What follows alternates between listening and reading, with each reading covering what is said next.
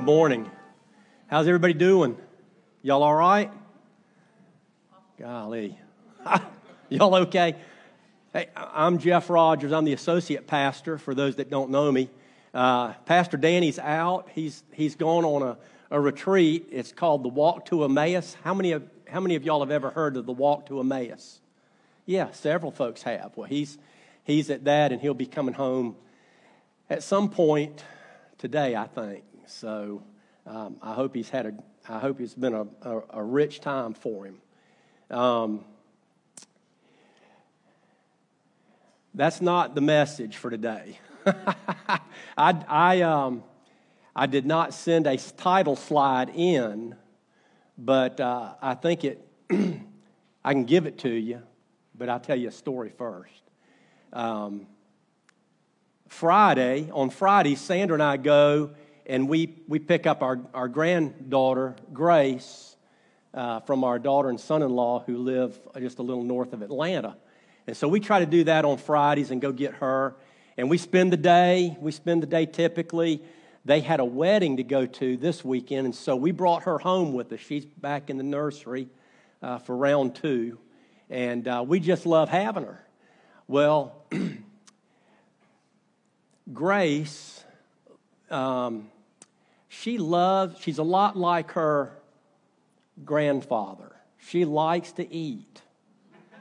And the more she eats, the more she. And so, yesterday, after about the fifth diaper change, yes, wow, she's regular. I heard Sandra say from the other end of the house, Jeff, I think it's time that you change a diaper. to which I replied under my breath, That is stinking thinking. and so the diapers continued to be changed by a loving Gigi, and uh, Papa helped from time to time. But um, that's what I want us to. that's what I want us to have a conversation about this morning is thinking, thinking. How many of y'all have ever heard that term before? Stinking thinking. All right. What, in what context was it other than diaper changing? Paul, in what context did the stinking thinking, that term, come up in that you can remember?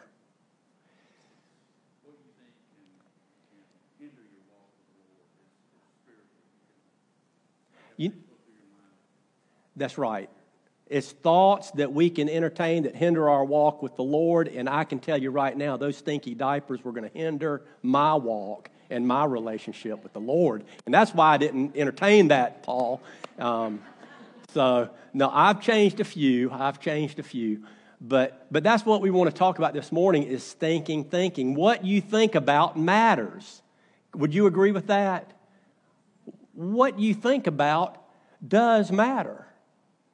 Uh, there's a there's an old I think it's a Chinese proverb that I used to share um, with with my youth when I was in youth ministry. Um, now this proverb 23 7 is from the Bible, but this other one uh, is is I think a Chinese proverb. But Proverbs 23 7 says, "For as a man thinketh in his heart, so is he. For as a man thinketh in his heart, so is he." And, and this, pro, this other proverb that goes along, I think goes along with it, and it goes like this. I don't have a slide for it, but it says, sow a thought and reap an action.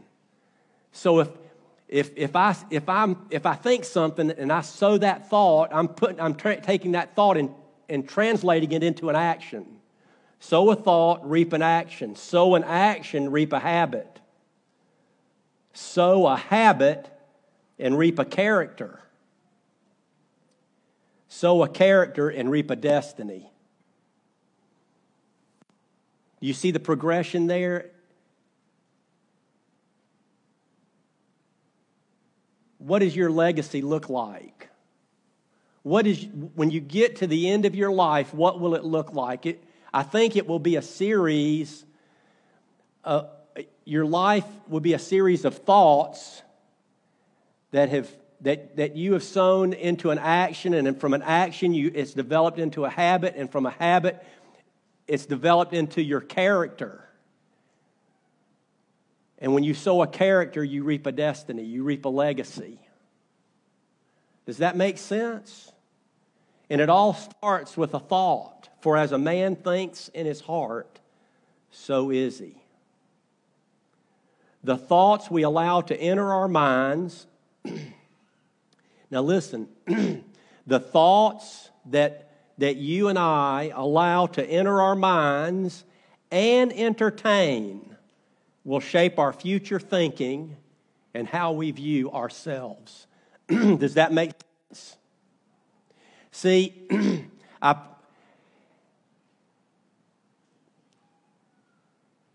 when a thought enters my mind, I have a choice. I can choose to I can choose to to let that thought mull I can mull it over and think about it or I can choose to reject it. I can choose to put it out of my mind. But but the thoughts that we allow to enter our minds and, enter, and entertain will shape our future thinking and how we view ourselves. and so, what we think about matters. We've got an adversary. We have an adversary. Proverbs 23 7, we went over that. It says, For as a man thinketh in his heart, uh, so is he. But uh, 1 Peter 5 8 says that, that we need to be sober, vigilant, because our adversary, the devil, walks, like a, walks about like a roaring lion seeking whom he may devour. Peter says that we're to be self controlled and watchful. You know, a lion, I know many of you have seen a lion. When a lion, when a lion runs down its prey, it tears that, that other animal from limb to limb and rips it apart. That's a graphic image of what the enemy wants to do to you. That's a graphic image of what he wants to do to, to you and to me. He wants to chase us down and he wants to pounce on us and he wants to he wants to rip you from limb to limb. and that's a that's a hard word, but it's a true word, isn't it? I mean, think about people that you know that are that have just been torn apart by a very real enemy. We know him as the devil or Satan. And Peter says that we need to be self controlled, we need to be sober, we need to be watchful because he's out there. He's out there. But how does, how does our culture portray him? A lot of times he's in a red suit with a set of little horns and a pitchfork. and, and most often we see him portrayed as some comical character.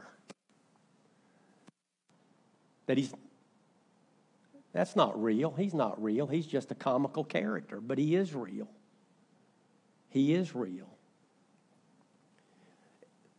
You know, um, I was thinking about, when I was putting this message together, I was thinking about the, um, the Normandy invasion, uh, D Day, and uh, that, that battle was fought on, on many, on, on several different beaches, wasn't it? There were several diff- different beaches in which that offensive took place. And and I'm told and I've read where um, when the day was over and the Allied forces had taken those beaches and secured those beaches, that the, the tide had turned in World War II.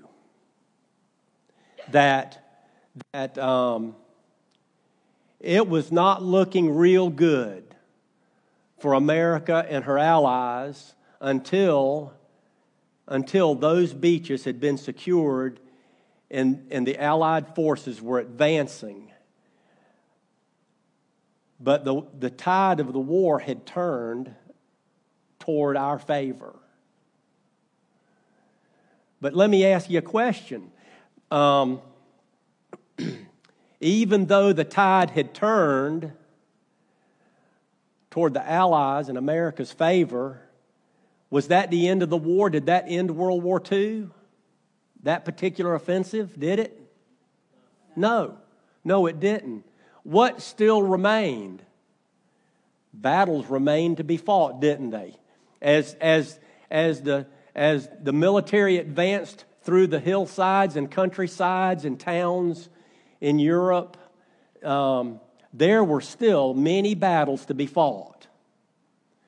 And so, my point is this Jesus won the war for our souls. Amen? When he died on the cross and shed his blood, and he, and he was laid in that tomb, and three days later he walked out uh, more alive than ever in that resurrected body, he secured our souls. That he, he secured our salvation. So the war for our souls was won. But are we is it easy for you as a Christian to live this life that we're living right now? Is it easy to, to live a life for Jesus now? Right now? No, it's not easy. Why is that? If He secured the, our, our eternal destiny and He won that war, what, what's going on today? Well, I want to submit to you that it's a battle for your mind. The battles that we fight today as believers, as brothers and sisters in Christ, is fought right here. And, and they're won or lost right here in our minds. and so this morning, I want us to look just briefly at, at labels. See, we're engaged in a daily battle for the control of our minds, and labels can be placed on us. Or, or we can place labels on ourselves.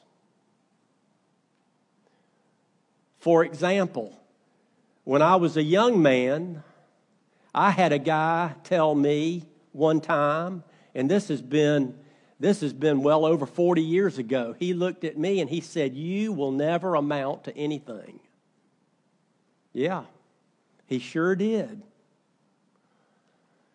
And and and you would think after 40 years I would have forgotten that. Has anybody ever said anything to you maybe years ago that you, you still carry with you today?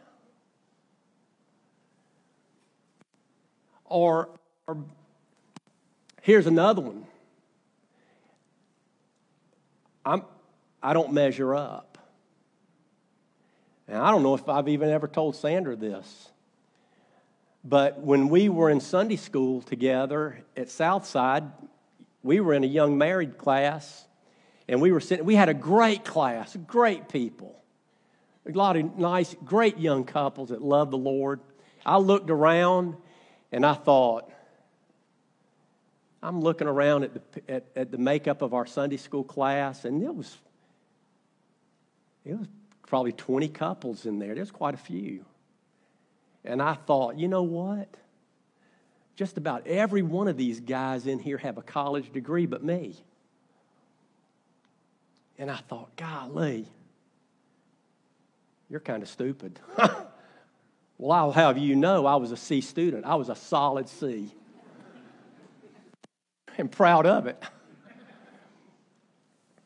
But see, we can attach labels to ourselves, or we allow other people to attach labels to ourselves. You're worthless. You're hopeless. You're a failure. You're a loser. You're not good enough. You're not smart enough. You're not talented enough. You're too fat. You're too skinny, too short. You're too tall. Or you're damaged goods because of what you've been through in your life, you're damaged. Do any of those sound familiar? Because those are labels that, that we can attach to ourselves or we can allow other people to attach them to us. And you see, the devil comes and he starts telling you these things. It may be 40 something years later. You're worthless. You'll never amount to anything. So, how do we win this daily battle? How do we overcome the labels? Well, let me, let me give you a couple of things. First off, is we got to recognize where the thoughts come from. We've got to recognize where the thoughts come from. In our, in our, um, in our life group last Sunday, we were kind of talking about hitting on labels a little bit, and, and uh, a lady reminded me of a movie, um, uh, the one with Bill Murray in it, the, uh, Groundhog Day. Is it Groundhog Day? And he's he's trying to, what's he trying to do? Kill the groundhog. And so he, in, in an effort, he he relives he relives uh, Groundhog Day, and and and and that that's kind of a picture of what the enemy wants to do. He, he hits the replay button in our mind, and we relive every, every failure, every sin, every mistake, every word that we say in anger, every hurt that's been inflicted on us or that we have inflicted on someone else. We relive it in our mind. Has anybody ever had that experience? Or is it just me? I've had that experience. I, I, I can relive those moments. I can relive moments when I've hurt other people, and I can, I, I don't know about you, but I can relive especially moments when people have hurt me and my family in vivid technicolor. I can, I can relive it, replay it in my mind. When that happens, that is a very good indicator that, that, that those thoughts are not from God. Those, those thoughts are not from God. God doesn't give you those thoughts. And so the first thing we've got to do is we've got to recognize when a thought comes. I had a friend of mine one time say, You might not can, you, you might not can help a bird landing on your head, but you can sure keep it from making a nest there. And so the point is this I, I, you know, a thought can come into my mind, but I can sure keep it from I can sure keep it from nesting there. I can keep it from, from setting up shop in my mind. And so, the first thing you got to do to win this battle, this daily battle for your mind, is recognize where the thoughts come from. And the second thing is you got to arrest them. How many of y'all have been, been arrested? No, don't answer that. I mean, unless you want to. Anybody wants? How many have been arrested? You ever been? I've I've never been arrested. I have to admit, I've never been arrested. No, hadn't even come close. Few few parking tickets, speeding tickets. Sandra get. Whew, she gets on to me about my speed. Second Corinthians 10, 3 through 5 says this. What do you mean by arrest them? Well, it says, For though we walk in the flesh, we do not war according to the flesh. For the weapons of our warfare are not carnal, but mighty in God for pulling down strongholds, casting down arguments, and every high thing that exalts itself against the knowledge of God. And listen to the last part of it. It says, bringing every thought into captivity to the obedience of Christ. So there it is. We've got to recognize where the thought comes from, and we've got to bring it into captivity. We've got to arrest it. And, and so, uh, some guys from the sheriff's department was here earlier. I, I, am thinking I don't need to bring a pair of handcuffs to church this morning because my brothers over here in law enforcement certainly have a pair of handcuffs. They didn't have hand, any at all. I was going to slap them on somebody in this first service, but I didn't get a chance to. Bummed me out. I've always wanted to cuff somebody. Book them, Danno. Oh. Yeah, I would have cuffed Marshall this morning for you. No. but you got to take captive that thought that comes into your mind. And so I'm, I'm thinking, how, how do we take captive our thoughts? Well, the first thing you do is use God's word. Jesus did it. The first way you do it is use God's word. In Matthew chapter 4, verses 3 through 10, you know the story. It said, Now when the tempter came to him, he said, If you are the Son of God, command that these stones become bread. But he answered, said, It is written, Man shall not live by bread alone, but by every word that proceeds from the mouth of God. Then the devil took him up into the holy city and set him on the pinnacle of the temple and said to him, That's Jesus, if you are the Son of God, throw yourself down, for it is written, He shall give His angels charge over you and in their hands they shall bear you up, lest you dash your foot against a stone. And then he, then he, he takes him and he says, it, it, it is written again, You shall not tempt the Lord your God. And the devil took him up on an exceedingly high mountain and showed him all the kingdom, kingdoms of the world and their glory, and said to him, All these things I shall give you if you shall fall down and worship me. Now, that I've always found humor in that because Jesus owns it all anyway. And the devil is trying to give him what he already owns. But Jesus said to him, Away with you, Satan, for it is written, You shall worship the Lord your God, and him only you shall serve.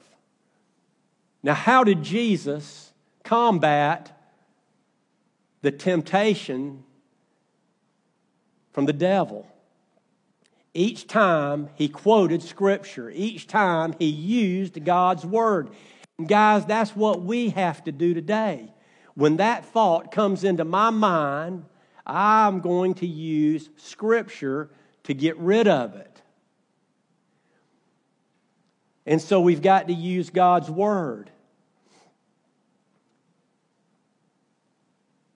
Louis Giglio, Louis Giglio in his book, don't give the enemy a seat at your table says this. He says, use the name of Jesus with authority. Bind the thoughts that don't come from God and don't match the Word of God.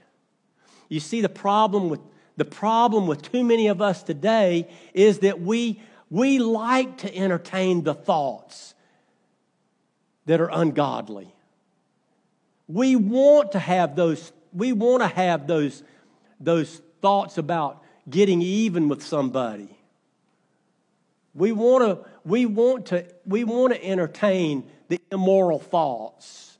So many Christians live defeated lives because they, they allow these thoughts to take root in their mind, or they allow these labels to, to stay attached to them.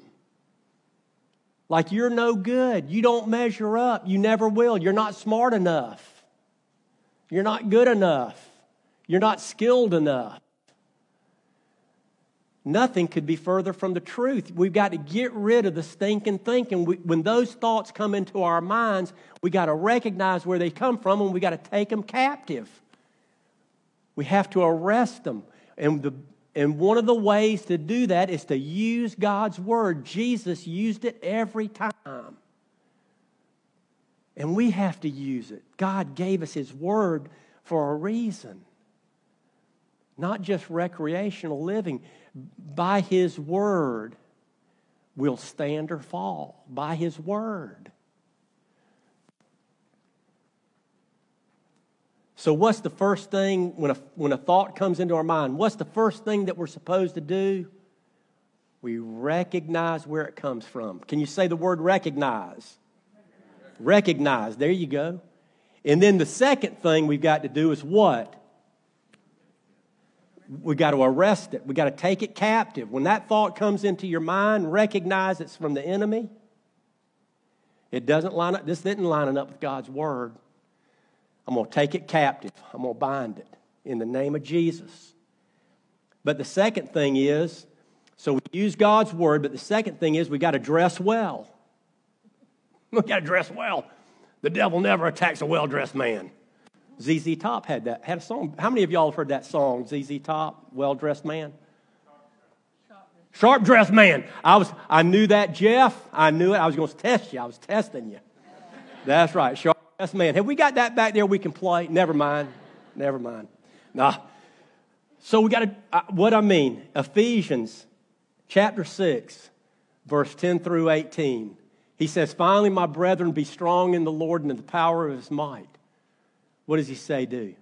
Put on the whole armor of God that you may be able to stand against the wiles of the devil.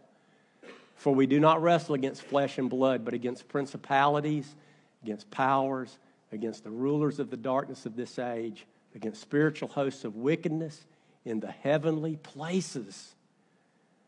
It sounds like the devil, doesn't it? And his henchmen. It does. Therefore, take up the whole armor of God, that you may be able to withstand in the evil day, and having done all, to stand. And so he's, he's saying there, he's saying that, that, that each, each day it would behoove us to, to dress well, to put on God's armor. And then if you, if you, if you read, if you go on down in that, it, it'll tell you, it'll tell you to, to, um, to pray. It says, and stand therefore, having your having girded your waist with truth, and having put on the breastplate of righteousness, having shod your feet with the preparation of the gospel of peace. Above all, taking the shield of faith with which you will be able to quench all the fiery darts of the wicked one. Those fiery darts, those labels that people attach to you or that you attached, you've allowed attached to yourself. How about that? Those fiery darts from the wicked one. And take the helmet of salvation and the sword of the Spirit, which is the Word of God, praying always with all prayer and supplication in the Spirit, being watchful to this end with all perseverance and supplication for all the saints. Uh, from 14 through 17 is a parenthetical phrase. That means you can take it out, you can, you can remove it from where you're reading, and, and he's saying to put on the armor to pray always with all prayer and supplication in the Spirit. So we're not putting on the armor to charge the gates of, of hell. We're putting on the armor so that we can stand. Nothing in that verse says anything about taking off and charging charging hell, it talks about standing and praying. And so we use the Word of God to combat those thoughts, but we also have to dress well. We also have to put on God's armor that He has provided because we're not fighting a, a, a physical, tangible enemy. We're fighting a spiritual enemy, and the only way to fight a spiritual enemy is with spiritual weapons. And this is what he gives us to fight with so that we can pray. And so we use God's word, we dress well. The third thing is we have to meditate on his word. Philippians 4 8. Philippians 4 8 says, Finally, brethren, whatever things are true, whatever things are noble, whatever things are just, whatever things are pure, whatever things are lovely and of good report. If there's any virtue and if there's anything praiseworthy, meditate on these things.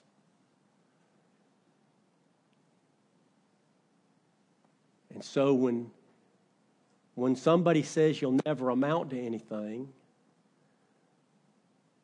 when they tell you that you're worthless, when they tell you you'll never amount, amount to anything, when they tell you you're damaged goods, are those, is that, are those things noble? Are those things pure? Are they lovely? Is that a good report to give to somebody? Is that, no. So we know right off the bat that that is not from God. That's not from Jesus. What does Psalm 119, 15 say. Psalm 119, 15 says, I will meditate on your precepts and contemplate your ways.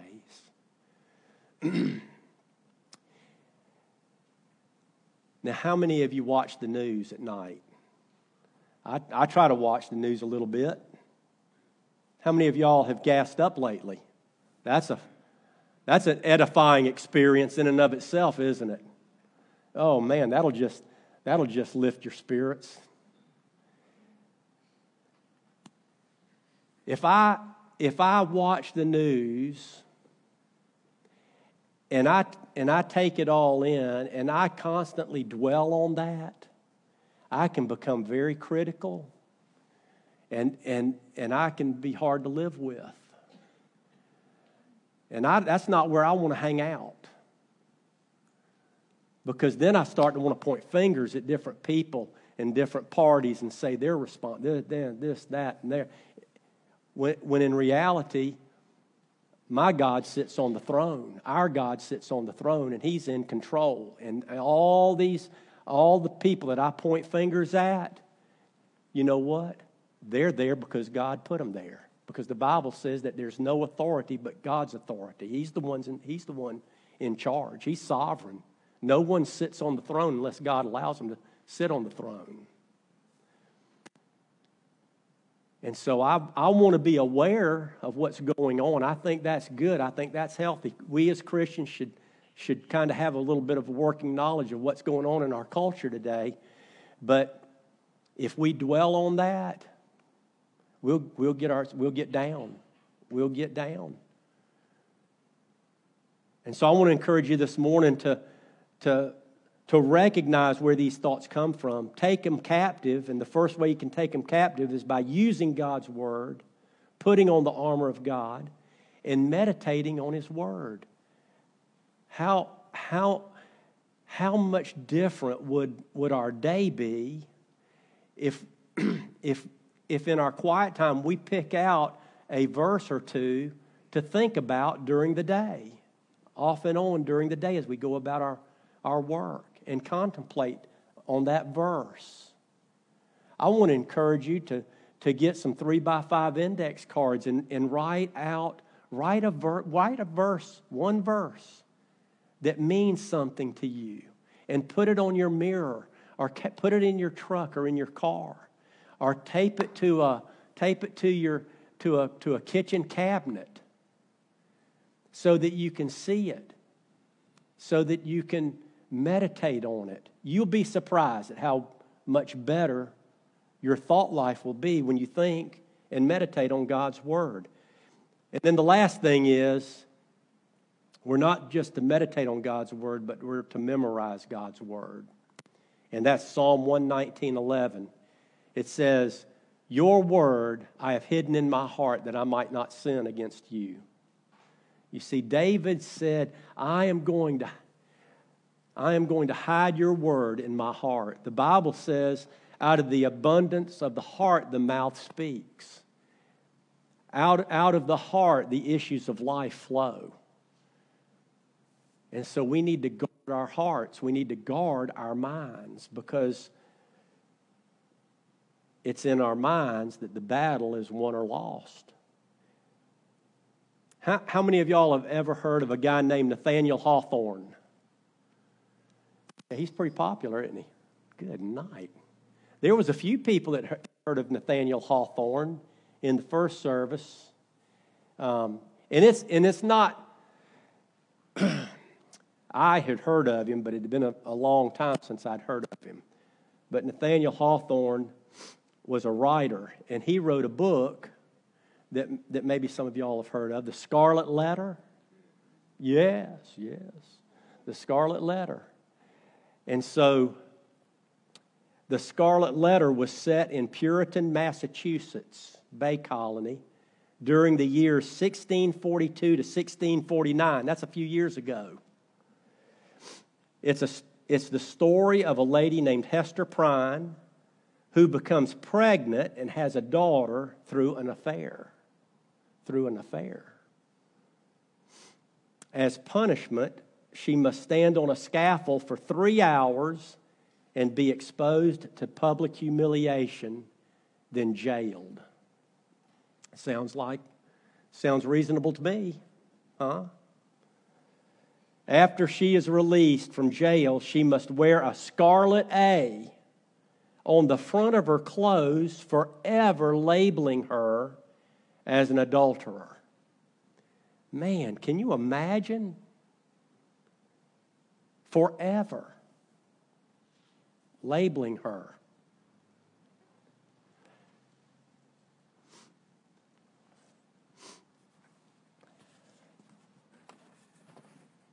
How are you labeled this morning? A loser?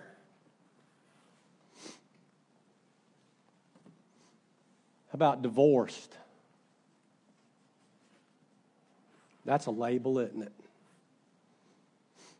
I've talked to people that have struggled with that and the stigma attached to it. How about adulterer? Any of us guilty? Don't answer that question.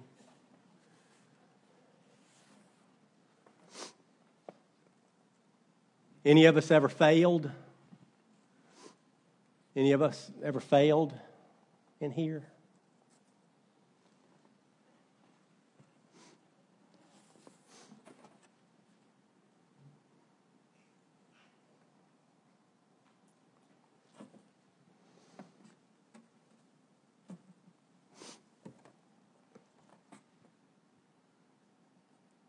Any of us ever been drunk? Any of us ever had that label attached to us?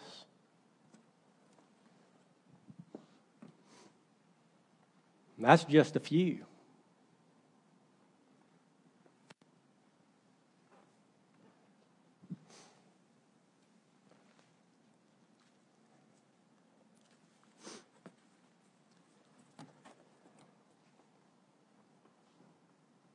God's grace covers it all.